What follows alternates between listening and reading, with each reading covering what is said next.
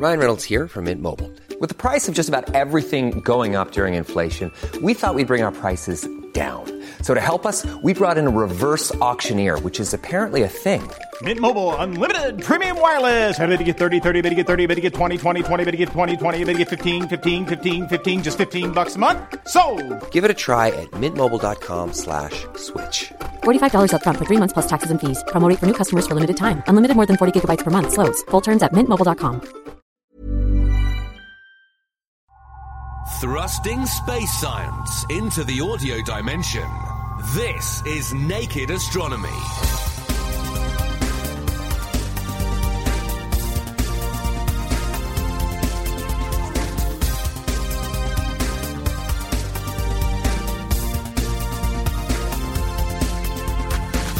How can we measure some of the most energetic events in the universe? This month, we're exploring the science being carried out by NuSTAR, a new high energy X ray telescope.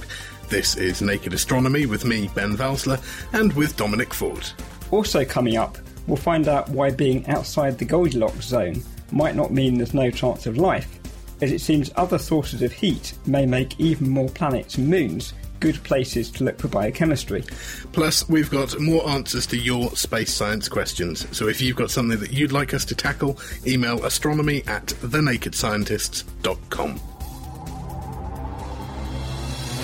Supported by the STFC, this is Naked Astronomy. For more information, look us up online at nakedscientist.com forward slash astronomy. Back in June, we reported the launch of the Nuclear Spectroscopic Telescope Array, or NuSTAR for short, a new space based X ray telescope which will be able to observe some of the most violent and energetic objects in the universe, including black holes and active galactic nuclei. This month, we're joined by Professor Andy Fabian of the Institute of Astronomy in Cambridge, who is a collaborator on the project. Andy, I gather that NuSTAR can measure higher energy X rays than previous X ray telescopes. What exactly does that mean? What it means is it has focusing X ray telescopes which work over an energy range which goes about 10 times higher than has previously occurred. And that's because the mirrors are made in a special way. The surface coating is made out of lots of thin ma- layers of heavy metal and carbon and that way there's what's called interference, which enables the focusing to work at much higher energies. And, and these are photons with energies of, of thousands of times visible light photons. That's right. These go from thousands to tens of thousands, and they're close to the kind of X-rays you get when you go to the dentist and have an X-ray. So, what kind of astronomical objects produce these very energetic photons? It, it tends to be things like uh, matter falling into black holes, so from the matter swirling around black holes, um, from energetic jets that come out from that sort of process, pulsars, uh, exploding stars, that kind of thing.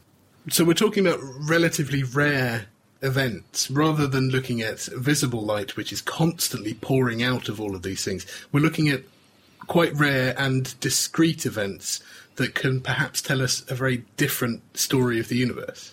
Yes, the visible universe is mainly powered by uh, nuclear power, centers of the sun, for example, nuclear fusion. What we're looking at here is uh, gravitational power, where you're getting matter falling down into the deepest potential wells in the universe, namely black holes, and they tend to produce these high energy emissions.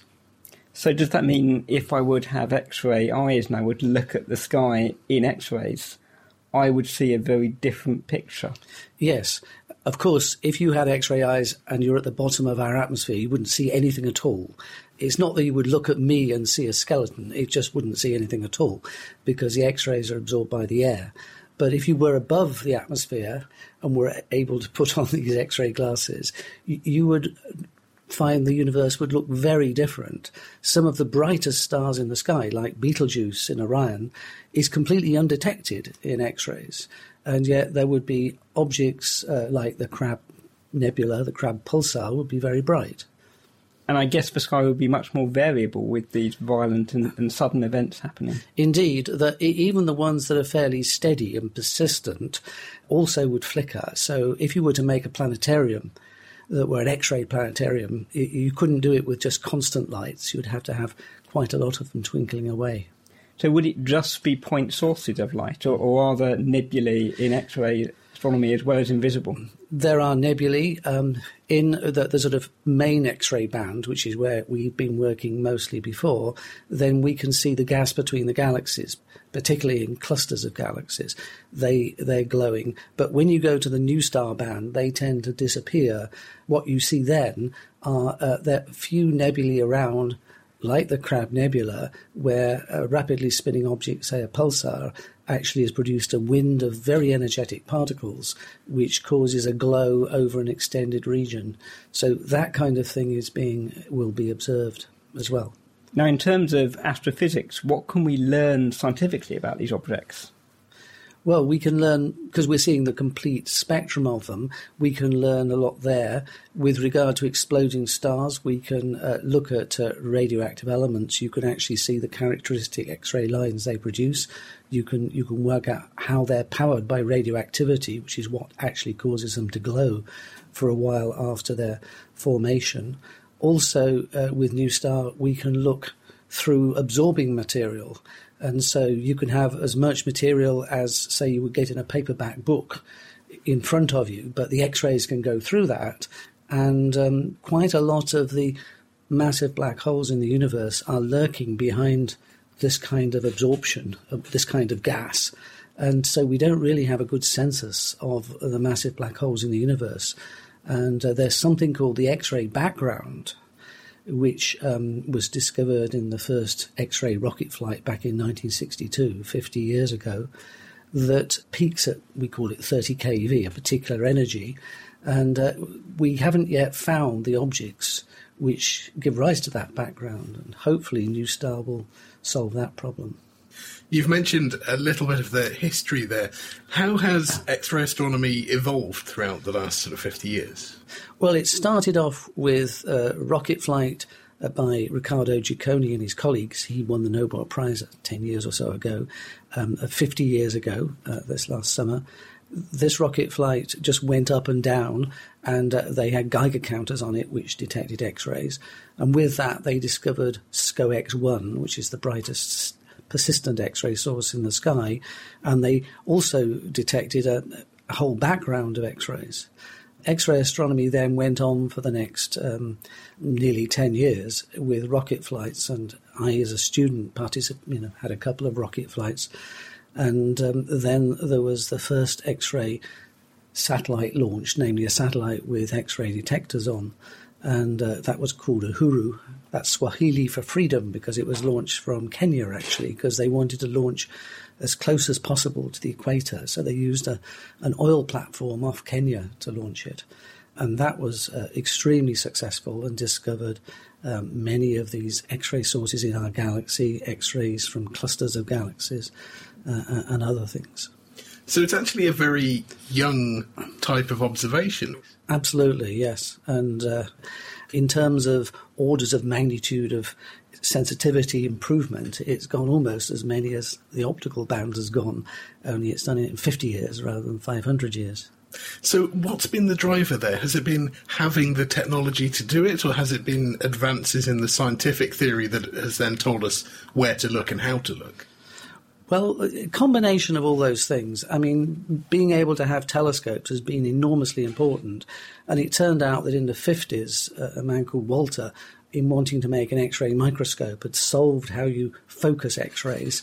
Um, and it's done in a similar way to an ordinary optical telescope using a parabolic mirror, excepting you, you can't have it face on. You've got to use the outer part of the parabola we use what's called grazing in- incidence reflection. X-rays tend to be absorbed if some if they go straight at something, but if they come in at a glancing angle, then they can bounce off. And the good analogy for this is skimming a stone on a lake. We've all done that, and if you get the angle right, it bounces. But if you make the angle too steep, it gets absorbed, and that's exactly the same for X-rays. And as you go up in energy, the X-ray energy, so this angle has to be even more glancing, has to be smaller and smaller. And generally, we've not been able to go above 10 keV. the big breakthrough with NuSTAR is using these special interference type optics. Um, you can now go a factor of 10 higher and still get decent um, angles of uh, incidence for the uh, X rays. Now, NuSTAR is a quite incredible shape. It, has got the optics on one end of a 10 metre mast. Yes. And then the receivers at the other end of, of that mast, which is about the height of a house. I guess that, that's to do with this problem of focusing the X rays. Yeah, although Chandra, XMM, the, the satellites, the orbiting observatories have been there for more than 10 years, they also have 10 metre type focal length. And so the way X-ray telescopes work is, as you describe it, you go along and you have the mirrors, and you get the reflection there, and then they, as it were, almost go through the mirrors, and ten meters further down, they go on to the detectors. So because it's a glancing impact with Correct. that mirror, you can't have very powerful lenses. Correct, yeah. And indeed, you can't have lenses at all, just to stress that, because a lens would absorb the X rays. You can only work with mirrors in the X ray band. But the interesting thing with NuSTAR was, unlike the other ones, NuSTAR was launched with everything folded together. It was a Pegasus launch, as they say, uh, in a small rocket that was slung horizontally under a, a large jet. Again, they want to launch as close to the equator as possible that's because the particle background in orbit is low, and it was so it was launched from an atoll uh, west of Hawaii.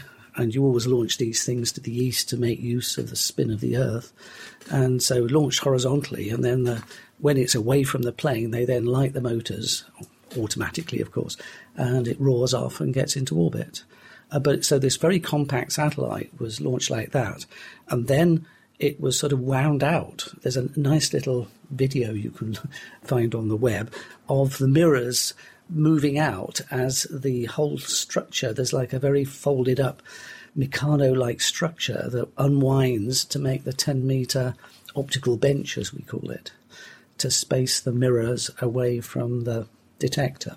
Now, that I think was back in June. What's the state of the telescope now? Is it taking scientific data? Oh, yes, yes. I was at a te- on a telecon to do with it last night, and everything's looking really good. It's had over 100 days in orbit, and now it's doing regular observations. And um, I can't tell you all the detail about the observations, but it's it's really working very well. The background is very low, the imaging is superb, uh, and the spectra are very exciting. Thanks, Andy. We will come back later on in the show to hear a bit more about the science that NuSTAR is doing. But first, we've invited Tamela Maciel and Imogen Whittam along to join us. They're both currently undertaking their PhDs in the Cavendish Laboratory here in Cambridge. Tamala, let's start with you. What is it you're working on? So, my research involves galaxies that are very bright in radio waves, and I'm looking at jets from the centers of galaxies, so these active galactic nuclei, and I'm looking at how those jets interact with the environment of the galaxy and how it affects the galaxy's evolution. So these are jets that are enormously energetic. Yes. And spray out from the centre of the galaxy. Do we know yet why some galaxies have these and some don't? Um, we think that this is a phase that uh, galaxies went through during their formation, and we think that it's a very active core at that point. So there's a lot of material falling into a supermassive black hole. And although the theory is as yet un, a bit undetermined, undecided. Uh, we think that very, very strong magnetic fields in a sort of helical pattern along the axis of that black hole can actually accelerate some particles up into a jet that's collimated and then extends outwards for thousands of light years. So that sounds not dissimilar to the theories that we're now generating about solar flares and the fact that they get caught up in these spirals of magnetic field and these magnetic ropes, as it were, that exactly. end up throwing material out. Yeah, it's very much a plasma, and you get um, magnetic fields entangled with electrons and protons and other charged particles. And how are you actually doing that? What uh, what observation techniques are you using? So my approach is sort of a combination of theory, so analytic models that involve some fluid dynamics as well as the um, incorporating magnetic field evolution, and then also just looking at as many galaxies as possible. So I have sampled about 800 of these uh, radio galaxies with jets and looking at the morphology and how the jets are interacting with the environment. And we will come back to you in just a minute to uh, get you to answer some of our listeners' questions. Imogen, what is it you're working on? So I'm looking at faint radio galaxies. and I'm looking at them at a fairly high radio frequency and basically trying to find out a bit more about what these sources that we're observing actually are, whether they're classical galaxies and the radio emission that we're seeing comes from stars, or whether they're these active galactic nuclei and the radio emission that we're observing actually comes from that central active galactic nucleus. So essentially, you're just seeing some radio waves and you need to know where they're coming from. When we say faint radio galaxies, are these faint because they're so very far away, or is there something occluding the radiation? Um, generally, they're faint because they're far away. I see these sources and I don't know, they're not resolved. I just see a point source, and so I don't know where the emission that I'm seeing is actually coming from. And so I'm trying to match my radio observations up with observations at a whole range of different wavelengths optical and infrared to try and get a bit more information about what these sources actually are. So, what are we actually hoping to learn by studying these faint radio galaxies? Um, well, we're hoping to learn a bit more about how galaxies evolve and also about the different types of galaxies that make up our universe. Well, while we've got you both here, Tamela, let's come back to you first. We're going to pick your brains and see if you can answer some questions from our listeners. First of all, Jerry Drummond wrote in to say that there are a number of meteorites which astronomers classify as Martian, but how do we know that they definitely came from Mars? So, once we find a meteorite here on Earth, take it into the lab and we start to study it. So we break it apart, we look at its composition, we look at the minerals that are in it. But one of the really interesting ways that we can tell that they're definitely from Mars is when they notice that there is a trapped air bubble inside the rock. They can look at the content of the gas and they can look for the different elements and how much of each element there is. When they've done this for some of the meteorites that they found here on Earth, they've actually realized that this um, trapped air is very similar, or identical, in fact, to the atmosphere that's on Mars. And we know about the atmosphere on Mars from the Viking mission and from more recent missions to Mars as well. And it's very, very distinct from the Earth's atmosphere. It's not a nitrogen oxygen composition, it's more of a carbon dioxide. It's got a lot more of the oxygen isotopes and noble gases. And we can say, well, this bubble of air was trapped in the rock when the rock was forming, and this is the same as the Martian atmosphere. So we know that they're a Martian meteorite relying on the trapped gases seems a little bit. Um, a little bit like finding a needle in a haystack. We rely on there being trapped gases in there. We rely on those gases not having been affected by its journey from wherever it came from down to Earth. Can't we just look at the rock itself and the actual mineral composition of the rock, and can't that tell us that it's from Mars? Um, it can tell us quite a bit. Certainly, identifying that it's a meteorite in the first place is important. Um, otherwise, you wouldn't pick it up from Antarctica or from various deserts where we find these. And those generally have some sort of fusion crust around the surface of it, and that's sort of a melted bit of the rock that, as it was entering the Earth's atmosphere, bits of the rock melted together and formed this glassy finish.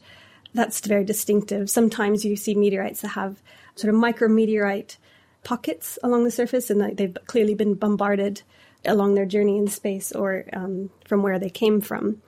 The actual composition of the Martian meteorites is more familiar. Um, we, we see that they are quite volcanic and often made of basalt.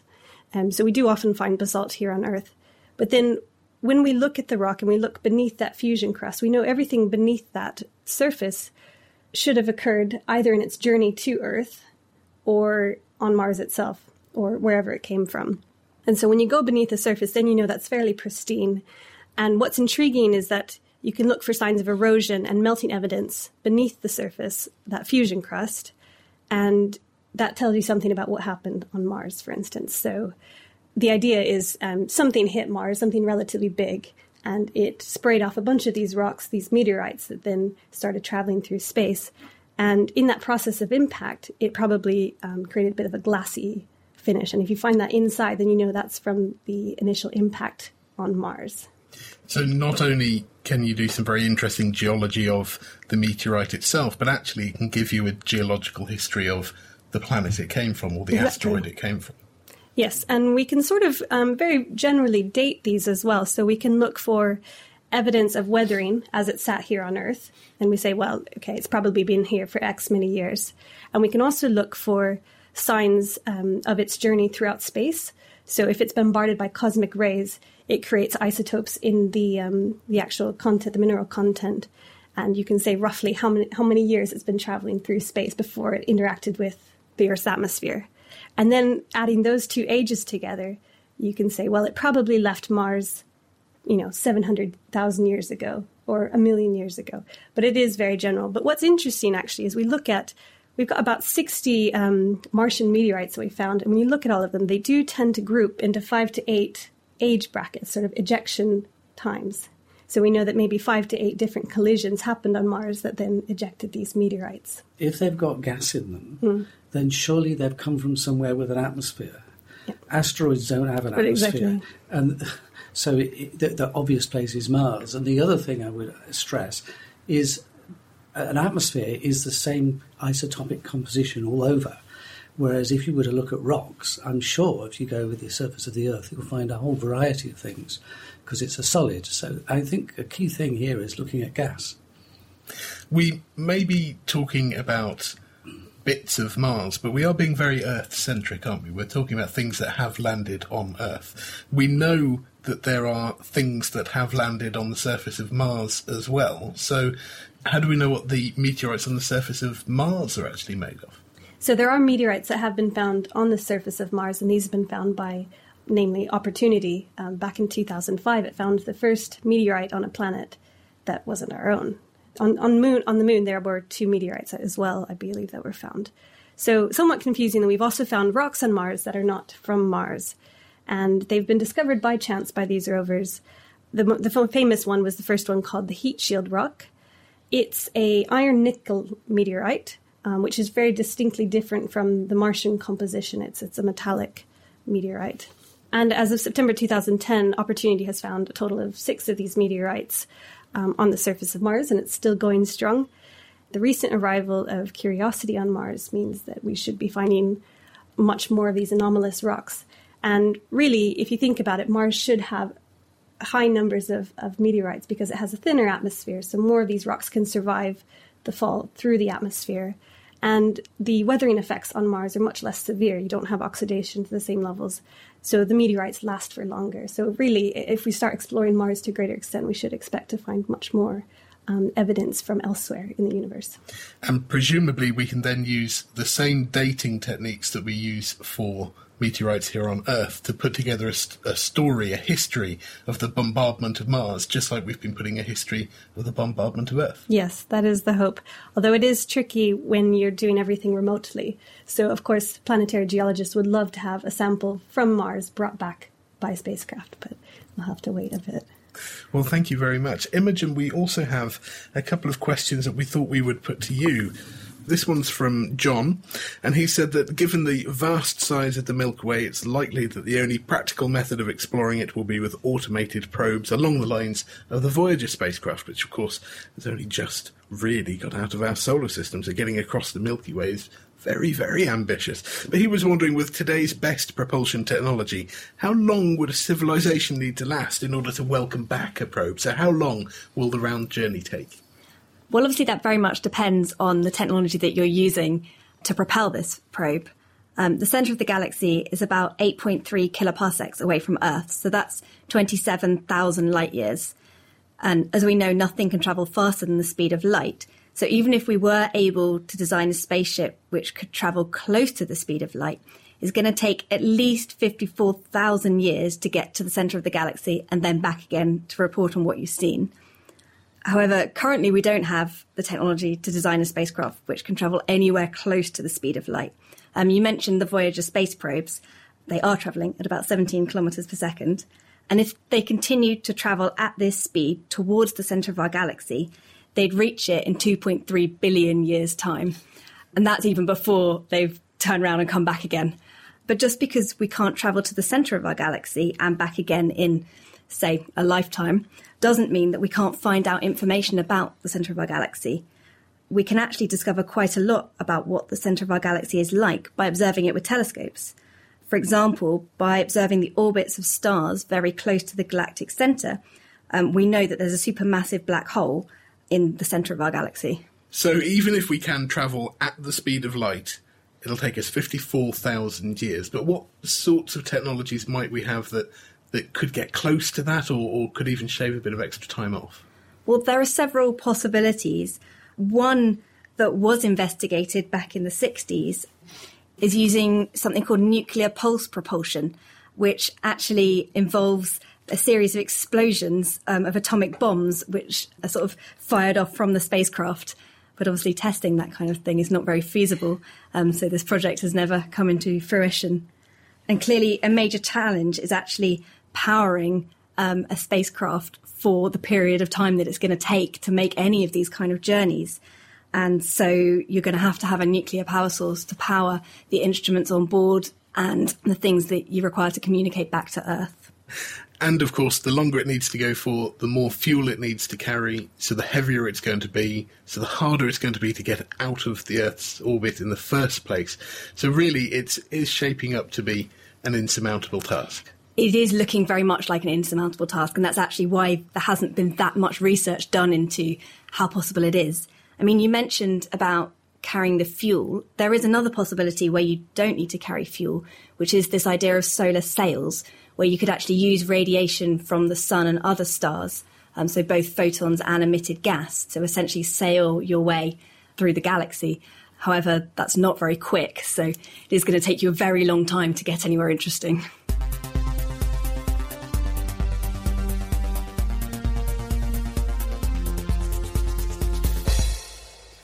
This is Naked Astronomy with me, Ben Valsler, and with Dominic Ford.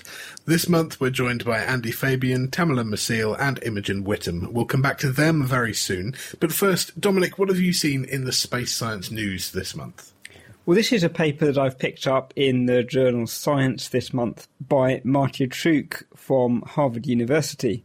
And he's looking at two problems in our theories of how the Earth Moon system formed. Now, one of the key results from the Apollo missions in the 1970s was that the moon is made of very similar material to the Earth's mantle. And that's rather surprising because other rocky bodies in the solar system all have quite different compositions. So that points quite strongly towards a common origin for the Earth and the moon. And the leading theory is that a small body impacted the proto Earth about 5 billion years ago. And this collision was so violent that it stripped off material from the Earth's mantle, and these fragments formed a ring around the Earth, and then these fragments accreted together and formed the moon out of material from the Earth's original mantle, and that's why they appear to be made of very similar material. The problem is when you actually run simulations of that event, what you find is that most of the material that ends up in this ring of fragments is actually fragments of the impacting body, which we would expect to have a different composition from the Earth itself. So you would actually expect the Moon to have a comparatively different composition to the Earth, even in, in that model. Now, another problem with this theory has to do with the day length on the Earth. The Earth is a relatively slow rotator, turning once every 24 hours. Now, we think the day length has got longer over the last 5 billion years, and it was only about 4 hours back 5 billion years ago when this impact happened. But computational simulations of the formation of the Earth suggest a rotation period more like about 2 hours for material accreting together in a protoplanetary disk. So, what Matija Cuk has done is he's wondered if the Earth was spinning faster and this impactor came in exactly the right angle, could you engineer a collision such that most of the material that ended up in the moon was from the Earth's mantle and not from the impactor? And what he's found is if there was what's called a retrograde collision, where the Earth's surface was moving one way and the impactor came in in the opposite direction, there was a head on collision between the surface of the Earth and this impactor, that would essentially bring this impactor to a standstill. That wouldn't have escape velocity to escape the Earth's gravitational field, but you would kick up an awful lot of dust essentially, which would form a ring of material predominantly from the Earth's mantle, and that could then go on to form the moon. And you might find that, that the moon was then only about 15% contaminated with the material of the impactor, and, and that's just about compatible with what we see for the composition of the moon. But what would then have happened to the impactor itself if it didn't have escape velocity to leave the system? Surely it would still be hanging around. That's right. Most of the material of that impactor would be in the Earth's mantle, but the Earth, of course, is geologically active and its surface is, is continually changing, and so it would get mixed in fairly thoroughly with the Earth mantle. And unlike the Moon, the Earth is a very big place, and so you can you can lose that material just by dilution in the Earth's mantle, and hence, yes, it would cause a small change in the Earth's composition, but completely compatible with your observations. So he has run computer simulations that appear to create a situation that works and gives us the right composition. But the big question then is if the Earth was spinning faster, have we had the right physical mechanisms ever since to spin the Earth up, or would we now be going even faster than we are based on that starting point? Yes, that's certainly an issue. But the second part of this paper actually shows that there's a new mechanism that people haven't considered before by which the Earth's rotational energy can be lost into its orbit about the Sun. And the effect is that the Earth slows down its rotation whilst moving out slightly in its orbit about the Sun.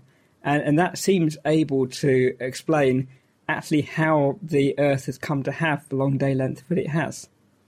So, what's the next stage to try and actually collect some information to prove that this model is the case? How will we tell if the Earth has in fact been had this braking effect from its relationship with the Sun? I think it's a very good point that with any computational model, you want to be slightly skeptical because different groups often produce different results with, with their different computational codes.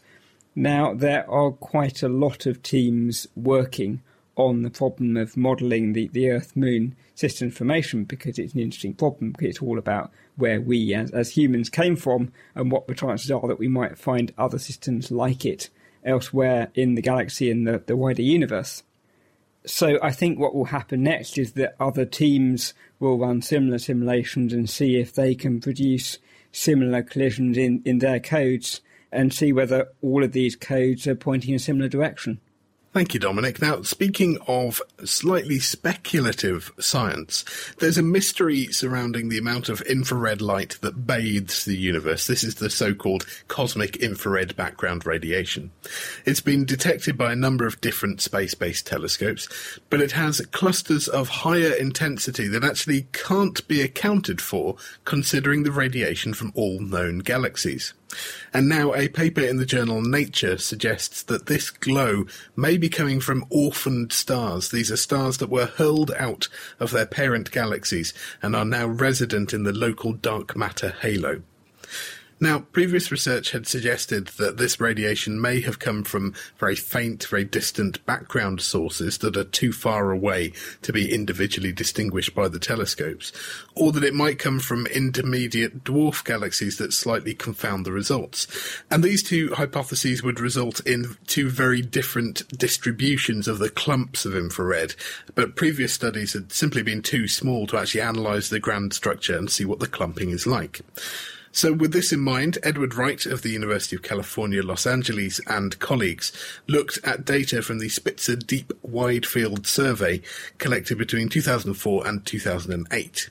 And after correcting for local sources of infrared and masking out radiation from very bright stars and galaxies, they were able to measure the spatial variability over fairly large areas. Now, their measurements did show some correlation with the distant galaxy hypothesis, but they found that neither of these two ideas was really enough to fit with their measurements. So they now propose that this extra infrared must be coming from intra-halo stars. These are stars that have been thrown out of their parent galaxies in violent interactions and mergers, and they now reside in the dark matter halo that surrounds each galaxy they do state that there's a number of future tests that are needed to further understand the contribution of intrahalo stars. And in a related Nature News and Views article, Andrea Ferrara from the Scuola Normale Superiore in Italy states that it will be interesting to see whether the author's proposal stands up to scrutiny. Ferrara adds that understanding the effect of intrahalo radiation will actually help us to study very early galaxies as they undergo a process of reionization at the end of the so-called dark ages of galaxy formation. And this is a very poorly understood chapter in the history of the universe. So speculative, but very, very interesting.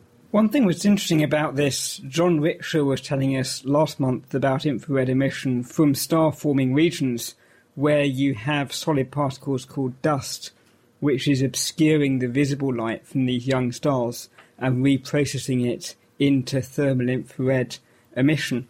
If you've got these stars which have escaped galaxies and are now in the halo, why are they producing infrared rather than visible light? Well, the cosmic infrared background is, I think, analogous to the cosmic microwave background radiation in that it wouldn't necessarily have been emitted as infrared. So these weren't infrared sources in the first place. But the radiation that they did emit has been redshifted down into the infrared wave bands. So I think that the actual emission going on in the halos around galaxies is not necessarily, as John Richer was saying, being absorbed and then readmitted. I think it's just a process that these waves have been stretched in their travel throughout space. I guess you're looking at the sum of infrared radiation produced in the local universe by perhaps dust obscured star forming regions on top of stuff coming from much more distant objects at high redshift where that is visible light which is being redshifted into the infrared band. Yes, that's quite right. And that's exactly why we need to understand what these methods and what these mechanisms actually are so that we can start to tease apart what is locally produced infrared and what is redshifted distant, more ancient sources. And we won't be able to tease that apart until we actually understand what's causing this clumping. Thanks, Ben. And of course, you can find more news on our website at thenakedscientist.com slash news. Now, Andy, I've been having a look at the NuSTAR website and I see I can ask the website actually what NuSTAR is observing at the moment. And I see it's observing supernova 1987A, and that's actually a five day observation. Are, are all of NuSTAR's observations that long? And why does it have to point for so long? Hmm.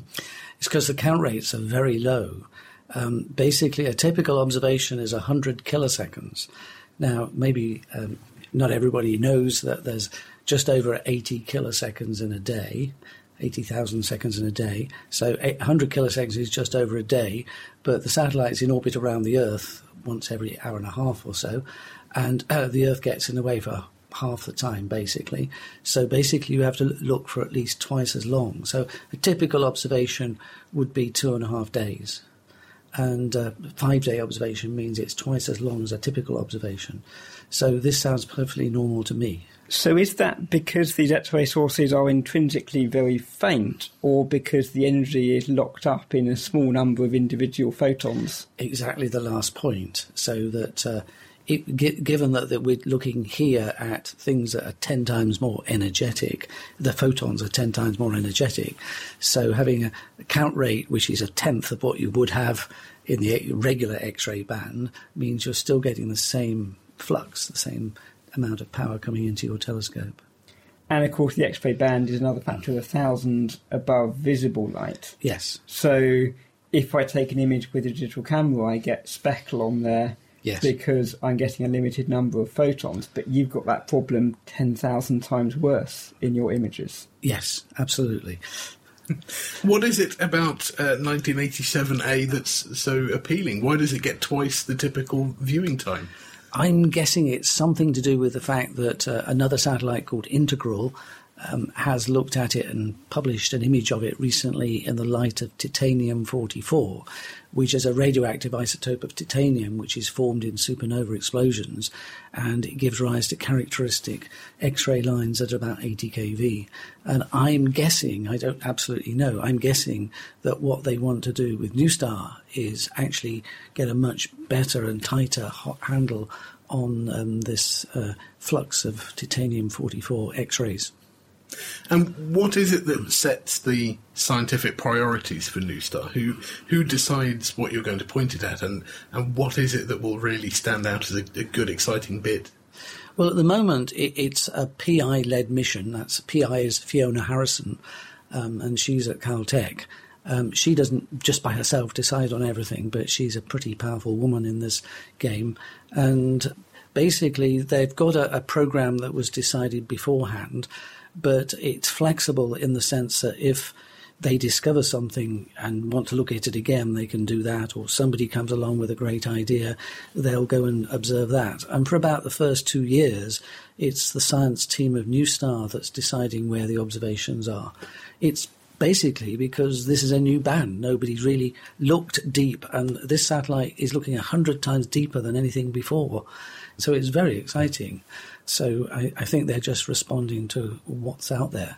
And um, of course, it's called the nuclear s- satellite and so forth. So that's probably why they want to understand radioactivity and understand nuclear synthesis in um, supernova explosions.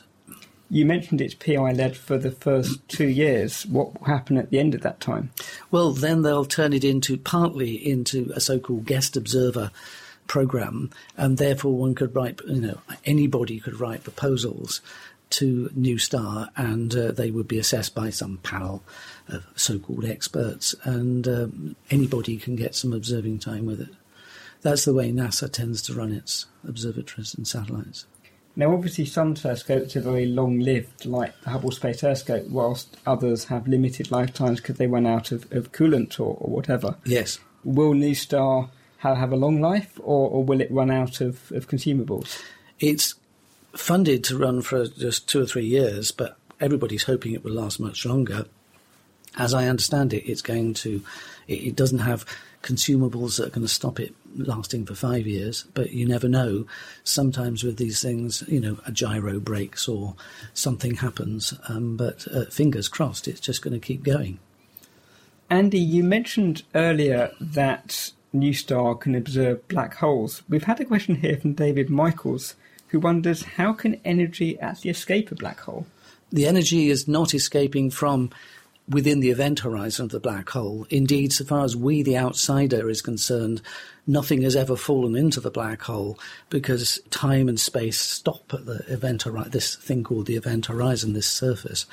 But basically, what's happening is material is moving very fast when it's close to the black hole. There are collisions, and it's the energy released in those collisions. So it's becoming so incredibly hot that it's not just red hot, it's actually producing X ray heat. Yes, typically the temperatures of the material swirling around the black hole range from hundreds of thousands of degrees to uh, billions of degrees. It's interesting that you should have mentioned that time comes to a stop at the event horizon, because David went on to ask how does gravity distort time? Well, it, it causes a time difference as you get deeper in what we call the potential well, as you go deeper in uh, the gravitational well. And it's an effect which was first measured on Earth in the 1950s and is actually very relevant today if you use a sat nav, because there are the GPS satellites orbiting the Earth, and through timing, you pick them up on your GPS detector, your sat nav, and the timing enables your sat nav to work out exactly where you are. Now, they have to take into account Doppler shifts due to the satellites moving around the Earth. But also, and it's more important, they have to take into account that the satellites are orbiting, the satellites have got clocks in them, and they're orbiting further out in the Earth's gravitational potential. And uh, you have to take into account the gravitational redshift, as we call it, between the satellite and your detector. In fact, it would be a blue shift because they're above us.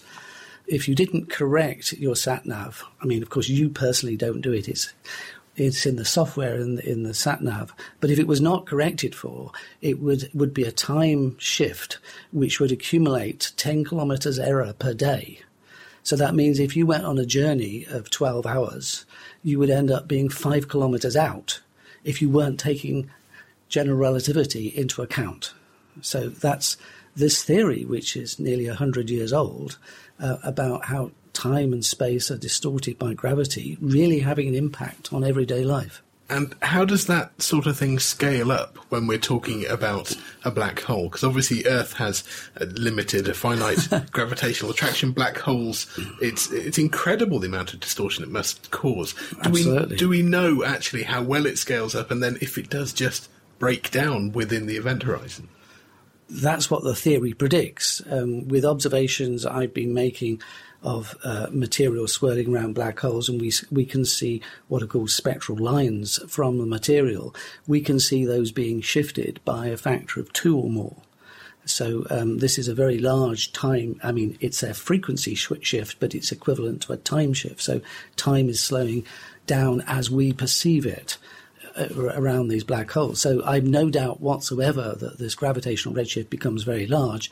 As you get closer and closer to the black hole, this effect becomes more and more acute. And uh, essentially, um, the event horizon is where it, time just appears to stand still. And we've said that NuSTAR is observing higher energy X rays than, than previous observatories have done. Yes. I guess that's probing hotter material which is closer in towards that black hole. So is that testing general relativity in a more extreme environment? It would be wonderful if you could, and it's an interesting speculation you make there. But actually, I don't think we're going to look much closer in. Whilst you might imagine it would be good to guess that maybe it gets hotter, it's not as simple as that. And uh, a lot of the very hot energetic stuff is actually from jets and stuff that's pushing out from it. Some of the events that we've been talking about, uh, looking at with NuSTAR, seem to be the same sorts of events that people have been talking about looking for gravitational waves coming from. So, Yes. black hole collisions and, and massive supernovas and so on. Are the data that we collect from NuSTAR going to help people to identify places to look? Because, of course, gravitational waves could be a real game changer in science if we can find them and reliably observe them. Certainly be very exciting. I, I don't think there's an immediate connection with gravitational waves. The way in which it might go, if there would be that one of the things that gravitational wave observers want to see are two black holes spiraling together. Now, the black holes start out further apart, so you're looking for pairs of black holes. And uh, uh, very few of them have actually been observed. Some have been observed, but very few. And what uh, NuSTAR might find is um, places where there are pairs of black holes, particularly if they're these obscured regions. It's possible NuSTAR might find something like that. Uh, it's not clear. I think the exciting thing is looking in a wave band a hundred times deeper. Every time it's happened in astronomy up until now, something new has emerged. And I'm looking forward to that something new. When should we expect to start seeing papers coming out using NuSTAR data? There's a discussion at the moment about a nature letter, so um, I would imagine things will be done and submitted before Christmas.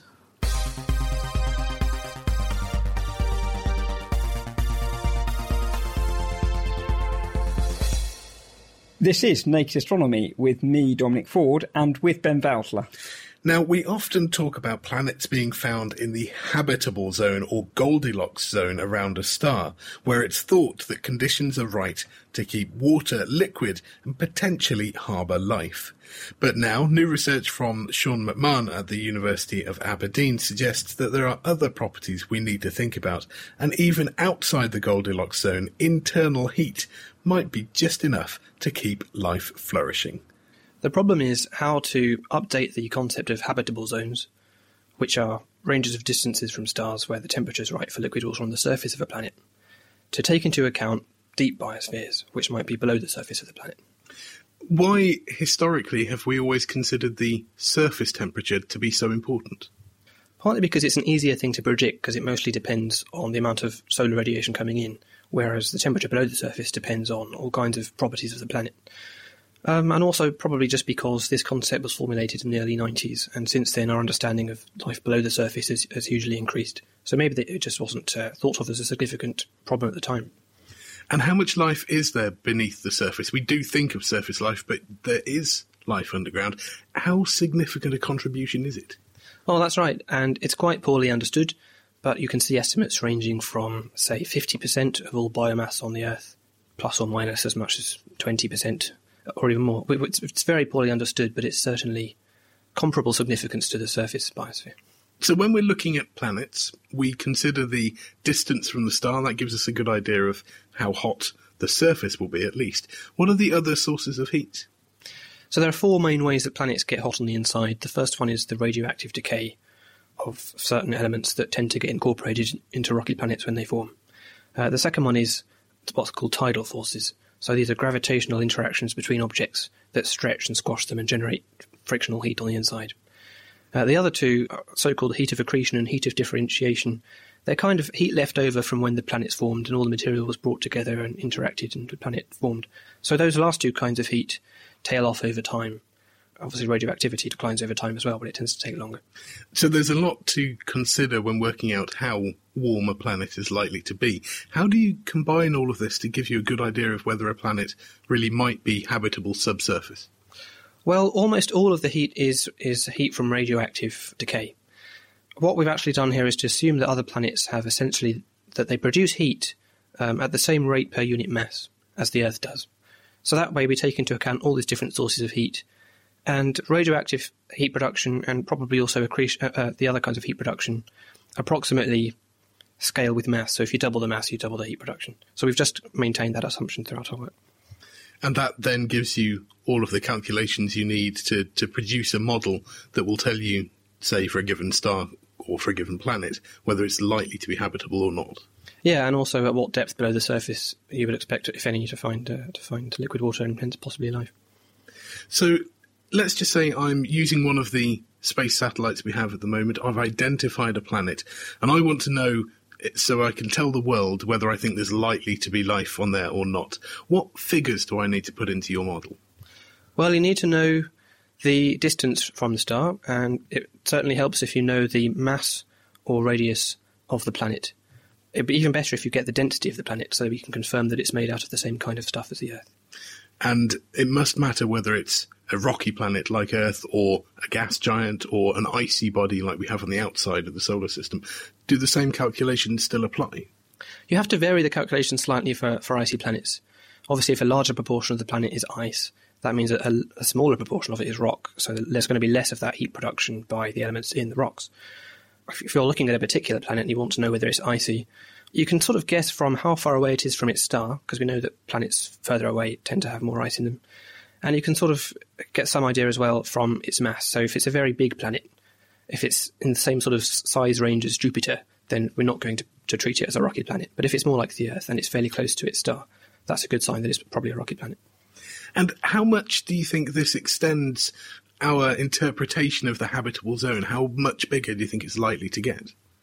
It's difficult to be precise, and a lot depends on whether how similar other solar systems and planets turn out to be to our own. But certainly several fold. Habitable zones for biospheres a few kilometres below the surface are several times larger than habitable zones just considering the surface. We always think of these habitable zones as being halos around a star, but we also know that solar systems are quite uh, destructive environments. Occasionally there'll be collisions and problems where planets actually get flung out away from their star completely. Knowing that there might be residual heat, does this actually mean that these rogue planets could potentially be sites of liquid water and therefore possibly contain life?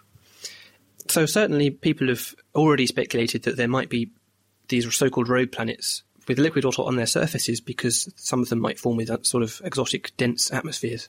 We don't have to do anything exotic like that. We can have a planet that doesn't have any atmosphere at all that might still have liquid water at some depth within, say, the top 10 kilometres of its surface, as long as it's large enough and produces enough heat, which we think is likely.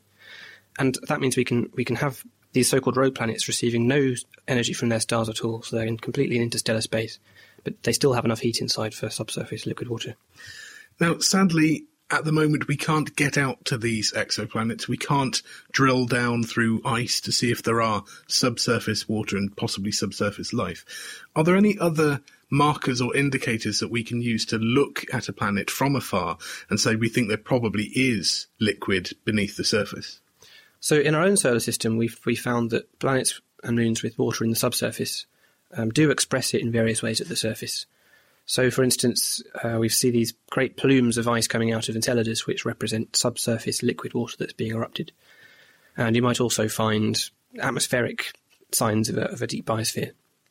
For exoplanets, it's a bit more difficult. You, you might hope that using spectroscopic techniques, you could possibly detect similar kinds of plumes or atmospheric signs of a deep biosphere. But at the moment, that's certainly a problem with our with our model that it actually might just be unfalsifiable for the time being. So, what's the next step now? How do we refine the models further? How do we turn this model into a tool for predicting the likelihood of subsurface water? I think we need to improve the quality of the observations, particularly of exoplanets. We need to improve our models for understanding how solar systems form and how uniform they really are in terms of their composition and sizes of planets and so on. Once we have a, a more detailed model of what planets tend to be like, how they tend to form, how similar they might be or not be to, to our, our own solar system, then we can constrain the likely depths of liquid water and perhaps biospheres on a typical planet much more precisely. Sean McMahon from the University of Aberdeen. And that's near enough all we've got time for on this month's Naked Astronomy. Just one more question for Imogen Whittam, and this one's come from Mohammed Al Hakim. He asks, why is gravity weaker at the centre of the Earth? Well, as we know, all objects that have mass produce a gravitational field, and this obviously includes the Earth. And when we calculate the effect that the Earth's gravitational field has on its surroundings, we say that all of the Earth's mass acts at its centre because this makes the calculations easier. But in reality, each individual little part of the Earth produces its own gravitational field, and what we feel is actually the combination of all of these gravitational fields. And so, as you go inside the Earth, some of the Earth's mass is above you, and therefore the gravitational field from this part of the Earth is pulling you up, while the mass of the Earth that's below you is still pulling you down and towards the Earth's centre. So the total force that you feel pulling you down will actually be less than on the Earth's surface. So as you move closer to the Earth's centre, more of the Earth's mass will be above you and therefore pulling you up, and this will cancel out with some of the force from the mass below you that's pulling you down. So the total gravitational force that you experience will get less and less as you move closer to the centre of the Earth. So when you actually reach the centre of the Earth, there'll be the same amount of the Earth's mass above you pulling you up as below you pulling you down. So the total gravitational force that you feel pulling you up and down will cancel out. So you'll feel no gravitational force at all. However, of course, there's going to be a huge pressure at the centre of the Earth, which is caused by the weight of all of the rock that's above you. So although you're not going to experience a gravitational force, there's going to be a huge pressure. And in fact, the pressure in the centre of the Earth is 3.6 million times the pressure at the Earth's surface. Now, we've had asked on The Naked Scientists a few times what would happen if you could theoretically core a tunnel through the Earth it sounds like, from the gravitational perspective at least, that if you were to jump into this hole, you would end up just being able to step out at the other end because all of the speed you'd built up travelling towards the centre would be cancelled out by the gravity pulling you back as you came up the other side, and you'd very neatly and comfortably step out of the hole. Well, what you might actually find is you'll probably get oscillations. So you're going to fall right down almost to the other side of the Earth, and then you'll be attracted back towards the centre, but will overshoot, and then you'll get attracted back towards the centre again. So you're just going to oscillate up and down through the centre of the Earth. So rather than a very quick way to jump to China, say, it would instead be a nightmare of being trapped, constantly bouncing back and forth inside the Earth. Um, yes, while being very hot. well, thank you very much, and thank you ever so much for joining us.